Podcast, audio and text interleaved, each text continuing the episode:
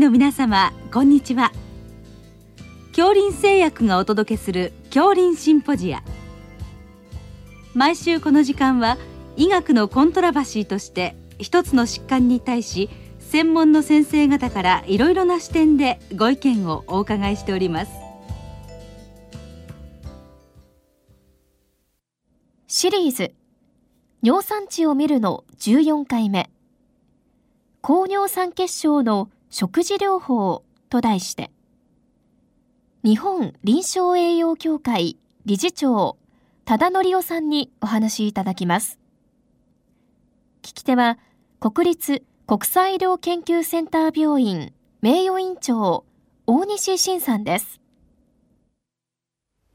多田先生あの本日は高尿酸血症の食事療法というテーマでいろいろお伺いしたいと思いますのでよろしくお願いいたします。こちらこそよろしくお願いします。そのまずはじめにまあ高尿酸血症とはまあ、特にまあ尿酸のまあ意義といいますか役割ですね。そのあたりからまず教えていただけますでしょうか、はい、まず尿酸でありますけれども、はい、これはあの、まあ、ご案内でありますけどプリン体ヌクレオティオが代謝されることで生成されるわけで生成する場所は意外と言われてないのと肝臓と実は小腸なんですね、うん、あと筋肉とか腎臓とか、うん、実は私が専門にしてます、うん、あのえー、血管内細胞でも作られるというわけで、うん。うん、そして出ていくのは腎臓並びに腸管ですね、うん、ただこの腸管の役割はまだ分かってないことがあります。で機能としましては生体にとってこれ、えー、大変大事なフリーラディカルのスカベンジャーとして働いてまして、あの我々の血液の中の55%はおそらくこの尿酸によって、まあ、スカベンジされてるっていうフリーラディカルが消化されてるということがあります。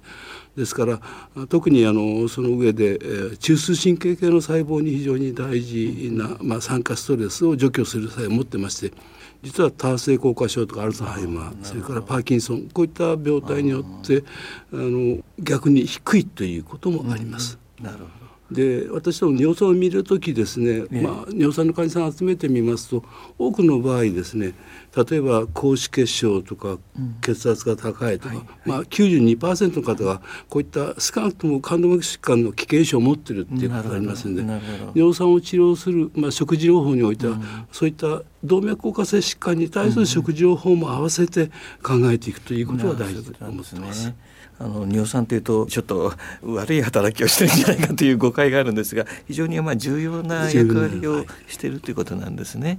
でそれでは次にその本日のテーマでもありますけれども高尿酸血症の治療、まあ、特にまあ食事療法ですね。その意義について教えてい。ただけますでしょうか、はい、まずあの高尿酸血症を見る、まあ、治療する上において、まあ、どういう状態が高尿酸血症を起こすっていうこの基準を知っておかないと、はい、例えば我々患者さん見て尿酸高いと、えー、なんでこの尿酸が高いのかっていうのを見極めるというのが大事であります。で一般的には、まあ、偏った食事ですとか、はい、アルコール性飲料の過剰摂取、はい、それから肥満ですね、うん、特にあの BMI が高い場合とかメタボリックシンドロームの場合、うん、まあ、インシュリンが高い場合はですねやっぱり尿酸が高くなるということ。が大事なことは脱水ですね。あね。あと、うん、慢性腎障害があったりするということ、はい、それから、うん、これあの、まあ、食事と直接関係ないんですけれども、うん、あの細胞のターンオーバーが非常に高い状態、感染ですとか骨髄系の、まあ、増殖性疾患こういったものがあるということですね。まあ、こういった原因を見てそしてこの人が食事療法で合うかどうかっていうことが非常に大事であるということであります。その食事療法なんですけどもやはり、まあ、どの程度その食事療法がその尿酸を下げるのに寄与しているかっていうのはそ、ね,、のあたりはいかがなんですかね。はい、まああの、えー、高尿酸血症治療性において、えー、まあ、当然皆さん頭にこう出てくるのは痛風っていう病態があります、はい。はい、これがいかに回避するかっていうことがあります。が、うん、それ以外に腎機能の低下もあの、治療することで防止できますし、えー、血圧も低下しますし、インシュリン抵抗性も改善するということであります。まあ、そういうわけで実際的にはまあ高尿酸血症を呈する原因を把握して治療保障を立てると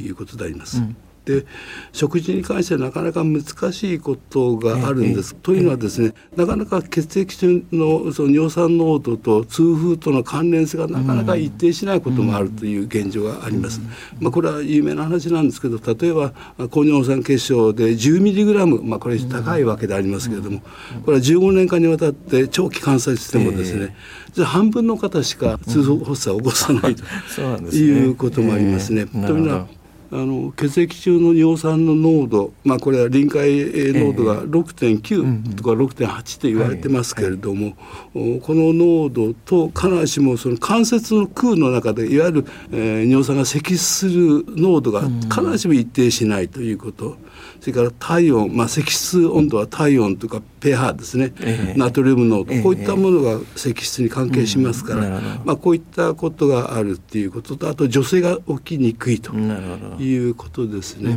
で治療する上に、まあ、我々当然でありますけどどういう治療方法を選ぶかっていうことがありますけど、はいはい、特に尿酸の場合は、あのトリートゥターゲット方式って言います、一定の値血中濃度を決めて、それで治療していくということで、まあ、これは今までこの回でいろいろ皆さん話してると思いますけど、約6ミリを、まあ、やっぱり一つの6ミリグラムパーデシリッターですね、痛風結節ある場合は5ミリグラムパーデシリッターということでありますけど、先ほど申しましたように10もある患者さんがいます。で食事療法の意義とも関係するんですけれども、せいぜい食事で治療できる量としては3ミリグラム程度なんですね。そうなんですね。ですから、まあ、そういったことを知ってて、治療することが大事だ、つまり闇雲に食事ばっかりで押していくっていうことはしない、特に痛風なんか持ってる方はそういうことが大事だということでございます。そうしますとその食事療法のまあ基本ですね。そのあたりがどういったことに気をつければよろしいでしょうか。そうですね、えー、今まであのいろんなところで食事療法について、まあ、知見が行われてますけれども、はいはい、基本的にはアルコール飲料をまず減らしていくと。うん。それからプリン体の少ない食べ物を選ぶと、えー、というのはプリン体が尿酸になるわけであります。うん、それからあ果糖が意外と問題であるということですね。はい。はい、これはお菓子類とかそういうことそうですね。特にあの、うん、今あのビバレッジの中でですね、うん、えー、特に、えー、まあお菓子もそうですし、はい、それから甘味料ですね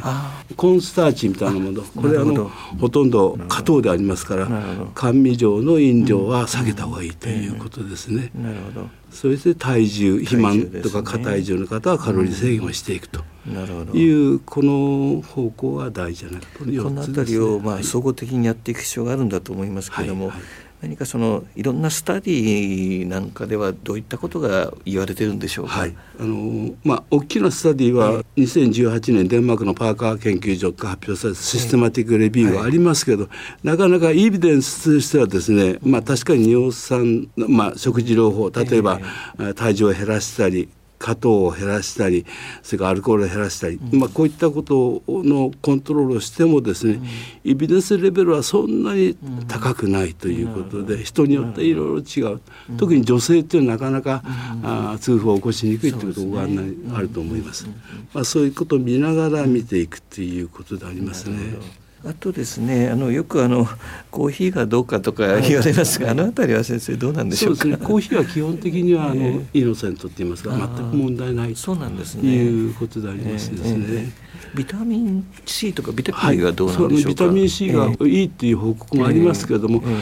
最近2020年ですかねアメリカンカレッジ・オブ・リウマトロジー。ここではですね、えー、ビタミン C を投与する必要はないと。いうこ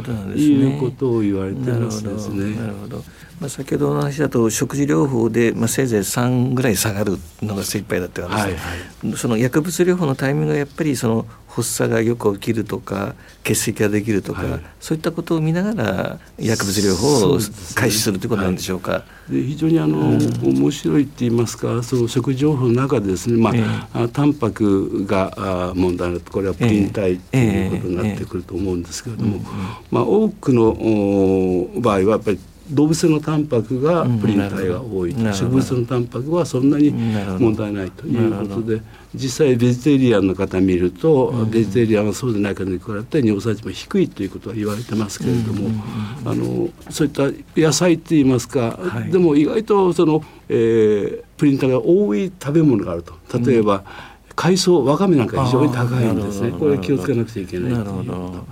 それからついつい健康に良さそうでそうなんですだから動脈硬化の意味ではいいんですよね。取りすぎるとやっぱり尿酸高い人は注意しなくちゃいけないということですね。それからあとキノコですね。キノコもキノコは意外といやあの繊維でいいんですけどね、えー、尿酸に関してはやっぱりプリンターが高いっていうことがございますね。魚介類はどうですか、ね、魚介類においても、えー、まあ比較的まあ肝とかそういうものに関してはやっぱり同じ魚介類でねやっぱり問題あるよくお魚はねお肉よりいいっていうような、はい、そのイメージがありますけれども、油っていうか、えー、オメガ3の脂肪酸という意味ではいいんですけれども、えー、こと尿酸においてはやっぱり同じようにちょっとなんですね、細胞分裂をどんどんしているようなそうするとその卵類もいろいろ気をつけなきゃいけないということですかね。ところがですね実は卵、えー、鶏にはねほとんど含まれてないんです。鶏にはあんまりないんですか？はい、ところがですね、えー、あの明太子あああいうそのぎっしり詰まってるような、ね、やつこれがかなり高いんですね。あそうなんですか。だからまあそこはコレステロールと全然違うことで、あのコレステロールはまあ卵は多いんですけれども、なるほど。ケーラマ多いんですけどプリンはゼロと考えていいということであります。それでは先生最後にまとめとしてその生活様式をまあどのようにするのが一番良いかっていうのをそうですね。今前のお話をまとめていただくとありがたいんですけど。ざっとお話をいたしましたけど、えー、まあこれに非常に大事なのは先ほど言った2020年でで、アメリカン・カレッジ・オブ・リウマトロジー、これはガイドラインしっかり出してます、でこれによりますとですね病態の活動のいかにかかわらず痛風患者ではですね、アルコール摂取の制限をすると。でプリン体摂取も制限した方がいいだろうと。それからこれも同様に病態の活動にいかにかかわらず痛風患者におきましては果糖を多く含むコーンシロップなどの摂取制限をしていただくと。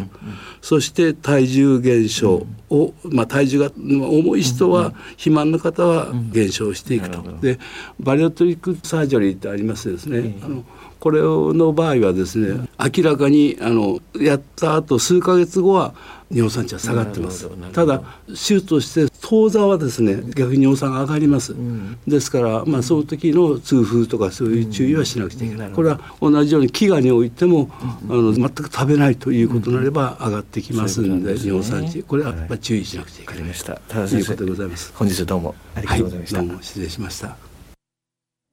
シリーズ。尿酸値を見るの14回目。高尿酸血症の食事療法と題して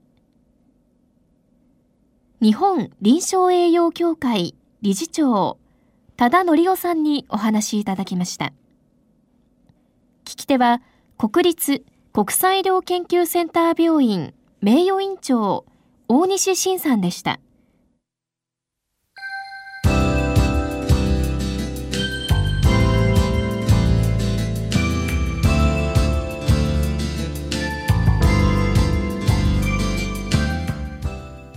それでは恐林製薬がお送りしました恐林シンポジア。来週をどうぞお楽しみに。